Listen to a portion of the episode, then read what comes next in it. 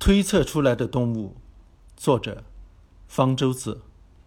人类经常被称为社会性动物，但是和蜜蜂、蚂蚁、白蚁之类的社会性昆虫相比，其社会性就不值一提了。社会性昆虫的成员不仅在工作方面有天生的严格分工，而且连生殖也分工了。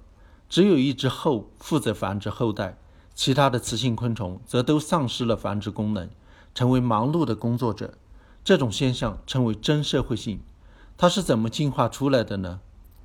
这些社会性昆虫有一个与其他昆虫不同的特征：它们并不是只生不养，而是花费了很多时间照料后代。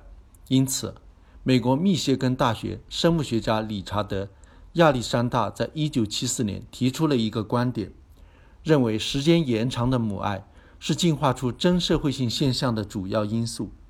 很多人不同意这个观点，他们反驳说：“如果母爱对真社会性的产生这么重要的话，为什么母爱最强烈的脊椎动物，特别是鸟类和哺乳动物，不存在真社会性？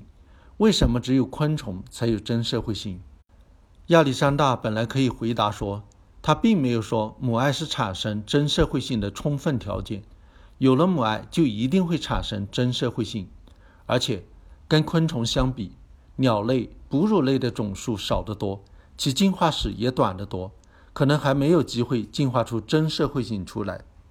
但是亚历山大却采取了一个非同寻常的举动，他根据自然选择的原理，预测如果存在一种真社会性的脊椎动物的话，将会有什么样的特征。亚历山大根据白羽巢的情形，归纳出一种真社会性脊椎动物的窝必须有什么特征。它必须是非常安全的，否则等于是为天敌提供粮仓。为了适应不断增加的群体数目，它必须是能够扩展的。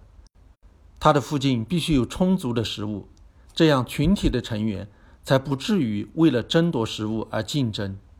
食物必须是不必冒什么风险就可以轻易得到的，群体的成员才不会因为怕担风险，谁也不愿觅食。根据这些真社会性动物窝的必备特征，亚历山大预测，真社会性脊椎动物的窝不可能像蜜蜂、蚂蚁的窝一样建在树上或者树中，因为没有哪种树可以大到容纳一个真社会性的脊椎动物群体。这种窝只能全部埋在地下。在所有的脊椎动物中，只有哺乳动物能完全在地下生活，两栖类、爬行类和鸟类都不行。所以，这种脊椎动物一定是哺乳动物。地下生活的哺乳动物以啮齿动物最多，所以真社会性脊椎动物最有可能是啮齿动物。一般的地下啮齿动物，比如眼形鼠，以草根为食。亚历山大认为，这种食物的量太少，只适合于独居动物自己分开了去找。真社会性脊椎动物应该以大型的树根或者块茎为食物。这类脊椎动物的天敌。例如蛇将能够钻进它们的地下窝中，但是不可能在那里横行。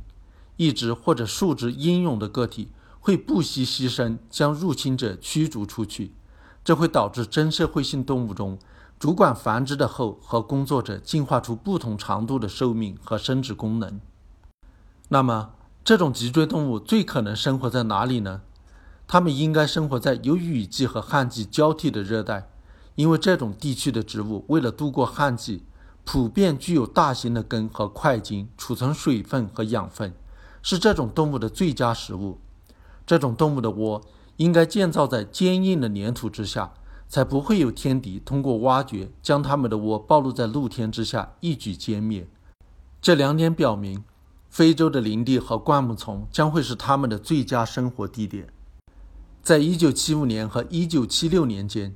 亚历山大在美国各大学巡回报告，介绍他对真社会性脊椎动物的预测。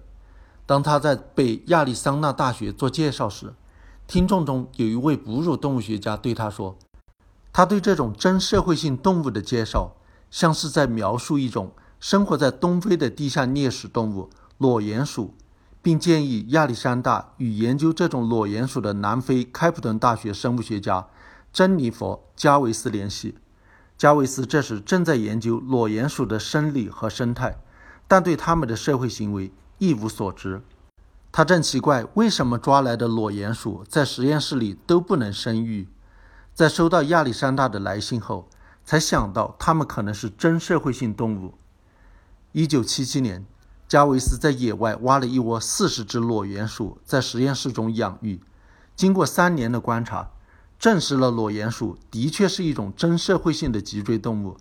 在野外，裸鼹鼠一窝大约有七八十只，能多达三百只，但是只有一只鼠后和一到三只雄鼠能繁殖，其他都是不育的公鼠，而它们的习性与亚历山大预测的完全相符。后来，加维斯及其学生又发现还有一种非洲鼹鼠。纳米比亚的达马拉兰鼹鼠也是真社会性动物，它们的个头较大，成员数量较少，一窝最多四十只，但是其习性也符合亚历山大的预测。神创论者往往指责进化论无法预测，只会当马后炮，不是科学。某些物理学背景的人士也喜欢说，进化论不像物理学那样能够做精确的预测。言下之意是说，进化论即使是科学。也是属于比较低等的生物现象，要比物理现象复杂得多，预测也困难得多。但是进化论史上也有过许多精彩的预测，亚历山大对真社会性脊椎动物的预测，以及达尔文对天鹅的预测，就是很好的例子。